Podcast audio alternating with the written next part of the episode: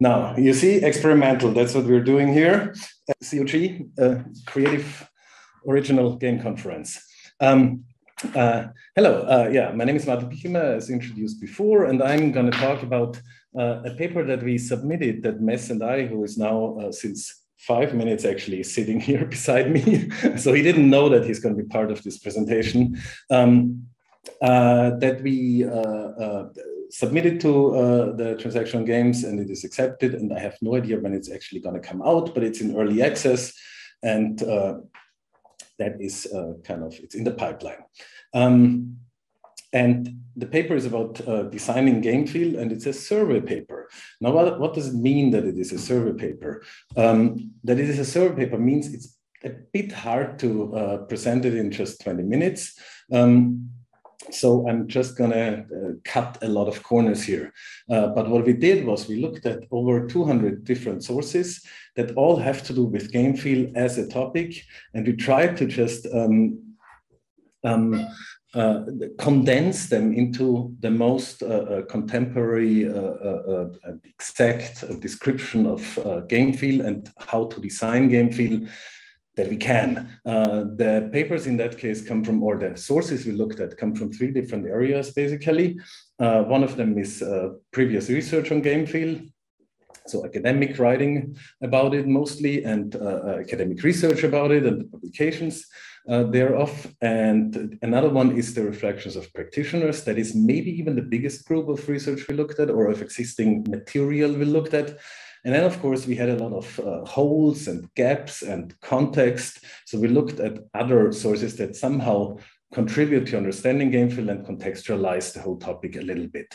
Um, what we did not do was look at games directly. Um, I mean, we did, of course, but we only used them to illustrate points. We only used them to illustrate how something, uh, what we mean when we use a specific term and we did not uh, uh, uh, uh, use them as a basis for research in this particular work. Um, so what is game feel? Game feel is actually in every game because every game feels a specific way. Um, and there is a, what I would call the canonical definition. There are actually a couple of them in Steve Swink's fantastic book of the title game feel. Um, his uh, uh, one of his uh, like there is a detailed one that you find in paper that I would really encourage you to read. Uh, but the more uh, um, compressed one is that game feel is the feeling of real-time control of virtual objects in a simulated space with interactions emphasized by polish. Now, there's a lot to unpack in this. It's a very condensed sentence, but also uh, after talking to Steve about this and um, after reading out uh, up a lot on game feel and just working with the topic for a long while, it became very clear that it's actually a bit too restrictive for many reasons, actually. So if you look at real-time control, doesn't have to be real-time control. And what is real-time anyway? Is the real-time control of the cursor in, a, in an RTS or what are we talking about? Virtual objects, well, physical games have game feel too, so why exclude them from that? Maybe we find categories that actually are applicable to, I don't know, actual card games and not only simulated card games. Brings us to simulated space. Space can be simulated, well, I mean, space is a very general term, but it's kind of not really necessary to make that restriction in our opinion. Well, and, and so on and so on. And then there are, of course, dozens of kinds of polish, and we will get to those a, a little bit later in this presentation. Um, so we kind of loosened up that definition uh, uh, as part of our uh, uh research process and ended up with something that is far more general. Um, and it is that uh, game feel is the feeling of control of a game with interactions emphasized by different kinds of polish. Sounds very similar to the first. It's much looser. It's much more generic, which makes it makes it maybe a little bit more vague. But at the same time, it allows us to work more, uh, to put more into this topic, basically. What is important is that game feel is an effective part of interactivity. So the interactivity is there. You have to interact with something, because otherwise there are other aesthetic categories out there that are better terms than game feel. Um, and what we are also talking about is, of course, or mainly is actually the design of game feel. And that is, of course, designing how interactions feel in a game. Um, an example of this, uh, the complexity of the relationship between polish and feeling and game design is uh, uh, here. Uh, I picked out a quote by Lisa Brown about juicing, which is one of those kinds of polish. It is basically, well, yeah, it's one kind of polish. Um, if you're juicing a game, you're not actually juicing the game, you're picking a feeling that your game should communicate and juicing that feeling. So that is at least how it feels uh, to the designer while doing that. Um, which is different to juicing the game itself. Well, polish is also complicated. Um, and additionally, everything is connected. So game feel is, of course, not an established discipline in research or anything. It's not even a very established term outside practitioner circles. Um, but it has a lot of connections to a, a lot of established topics that are out there. For example, of course, game design and play design. Of course, there's a link to human computer interaction. There's like feel means that psychology is in, of course. Cognitive science tried to somehow connect HCI and psychology. Uh, pragmatist philosophy is all about how we interact with things and how that what that does to us as our body, our mind. Um, design theory, interaction uh, design, uh, behind game feel, behind how it's implemented, there is very often mathematics. So of course it's in there too. User experience design captures a lot of aspects of game feel. Accessibility, super important. What does it mean that I, I don't know, have different uh, difficulty adjustments in the game, for example? Um, then, uh, uh, of course, also neuroscience, ludology, narratology, a lot of topics, a lot of context um, then that is basically around the topic of game feel. Now, under game feel, there are some principles that are that you can not universally, but very often keep recurring when people talk about game feel. A lot of them are quite old, actually. For example, the 12 principles of animation. Uh, 12 rules of animation that uh, were described in a book by uh, Disney animators in, I think, the 60s um, was it the 60s? Yeah, I think it was the 60s. Um, they described 12 rules that you can use in order to make animations more juicy, more lifelike, is what they actually uh, call them. And those principles work extremely well in games. They're the reason why Mario felt well, uh, felt so good as a game, because Mario's inertia was actually an innovation and made him feel better as a game um, in there. Um, and then finally, what also informed our process a lot was that uh, Mads and I both have a history in making actual video games out there in the in the world, and that means that we can actually that we actually have observed and experienced the design process of video games multiple times, both of us.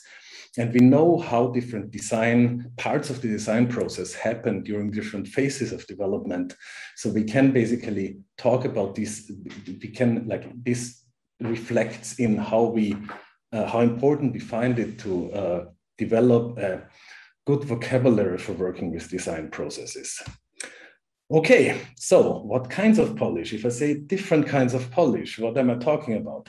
Well, basically, what we ended up with was uh, like we, we didn't look at all game feel relevant um, research out there because it's too big.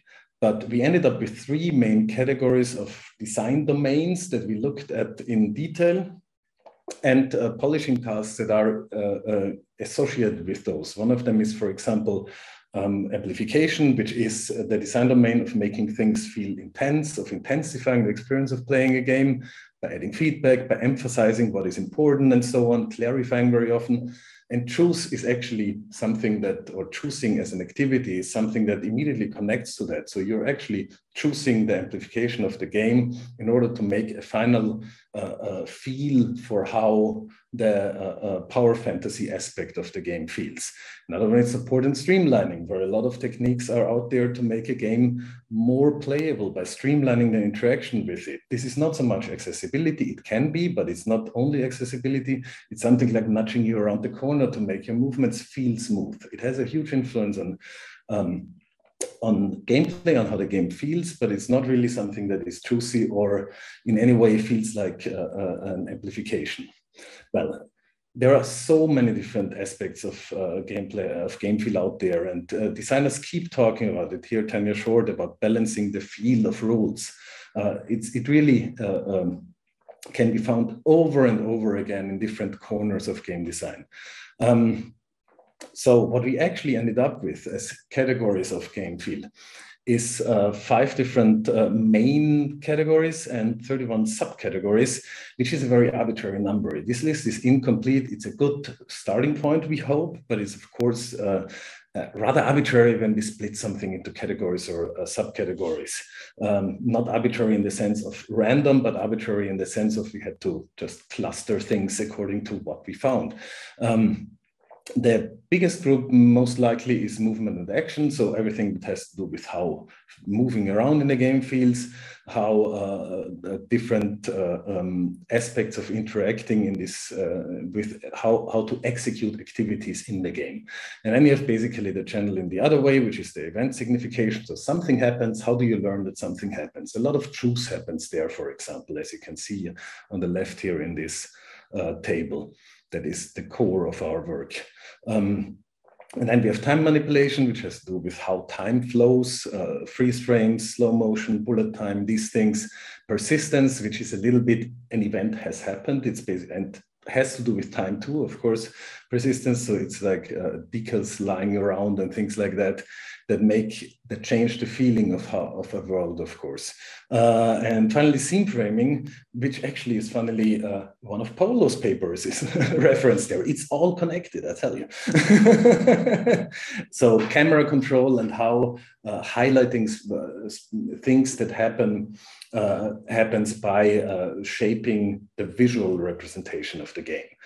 Now, how do you use that paper? It's a survey paper. So the, the, the nice thing that it does is it gives you this table at its heart, and the table has little references, and you can just dig deeper and deeper, and you click on this one, uh, the basic movement thing, and then you get to a paper, and the paper has a list with maximum airspeed as one of the categories, and maybe even concrete values, so you can see that uh, Super Meat Boy has a maximum horizontal airspeed of 18 units per second. So you can basically drill down to a value that helps you a little bit to understand how the space of a specific experience works in parameters.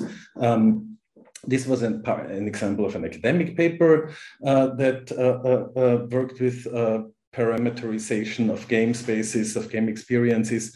There are a lot of reflections by practitioners out there too. Here's one example that we linked in the coyote time. Coyote time is this uh, effect where the coyote in Roadrunner runs over a, a, a little uh, cliff and before falling down has a few seconds of uh, not realizing that gravity has kicked in, basically. And it's a very, very usual thing to do in games that you add a little bit of grace period for the player. For example, Canabalt, according to its author, uh, Adam Saltsman, has eight pixels, exactly eight pixels of every building that it is physically bigger than it looks. Um, so uh, that is one thing. You can just use this paper as this kind of reference collection to dig deeper into what uh, concretely, uh, how designers concretely work with specific aspects of game feel. But then we also had some general observations that are maybe interesting. One of them is that nearly everything you're writing about is actually used in a compounded way. So usually you have not one little particle effect to signify something, but no, you have like the backstep here in Dark Souls, you have like invincibility during the attack, which changes how you feel, how it feels. Uh, you have like regional uh, uh, restrictions on what you can do when. Uh, you, the speed of a character is determined by the equipment and so on. You have different particle effects overlaid and sound effects and control of vibration and slow motion and, and, and, and, and. And that is basically normal. This is very largely what a game designer does, layering and layering of different levels of truth and polish and still maintaining clarity ideally. Um, another observation that we had is that many designers are extremely explicit in saying that player intent is more important than simulation. So they're not making simulation games, even if it's a pixel precise platformer, they're putting hundreds and hundreds of little tweaks in there, for example, in Celeste. Um, to make sure that the game plays as the player wants it to feel, or that it feels exactly precise to the player instead of being precise necessarily. And that is just more important. So that is something that just came up over and over and over again. So how can we summarize this?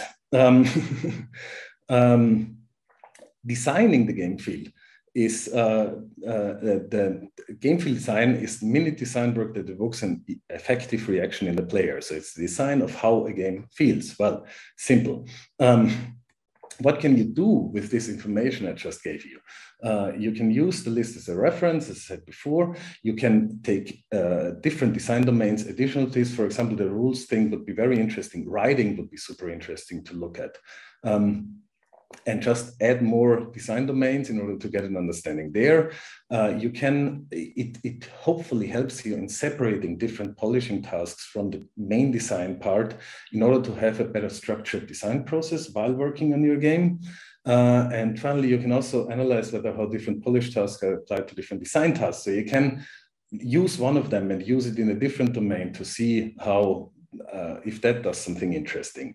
Or finally, you can make a, a, tool that helps with the juice creation. And this is actually where this whole paper, where half of it basically comes from, is that we wanted to make a tool for designing good game feel in a, in a, in a very streamlined way as a mixed initiative uh, tool. And um, for that, we needed a better theoretical and uh, basically uh, a, better language to talk about uh, game feel aspects. Okay, that is it from me. Thank you for listening. And I don't know if you have questions. I'm looking at my we host. have one question. We have one question. I'll, I'll act as the voice, uh, yes. like uh, from from behind at this point. Uh, uh, what I think that the most that the game is the game is yes that the the power of game feel. I mean, I had Slay the Spire in there, which is like a card game that is only so replayable because it feels so good. That is really what made the difference for this specific game. The rules are perfect. It's a wonderful game, but it feels just very well to play. And a lot of other card games feel much flatter. But I actually think it's every single game out there that is good. If you look closely, then it's always because the attention to detail was there and things are just iterated until they are good. Um, I hope that helps. And I quickly take the other one. First of all, amazing work. The process of game feel is closely related to fine-tuning activities during game design. However, given that you surveyed a lot of empirical problems, do you have any insights regarding first shot game feel design? That is how much fine-tuning is required. Honestly, there's always more fine-tuning required and it never ends. and, and later you do patches and updates and nerf the rules and so on. I think there is, it just doesn't stop. Um, as the first step, honestly, it's all about the process. Show it to people and you will see if it feels good. But also keep in mind what how you actually want the thing that you're making to feel and just stick to that. Um, then, then you will also feel when it fits. Of course, your feelings will change. That's the beauty of design. Okay, I'm getting a guillotine sign here. so thank you very much for listening. Back to the host.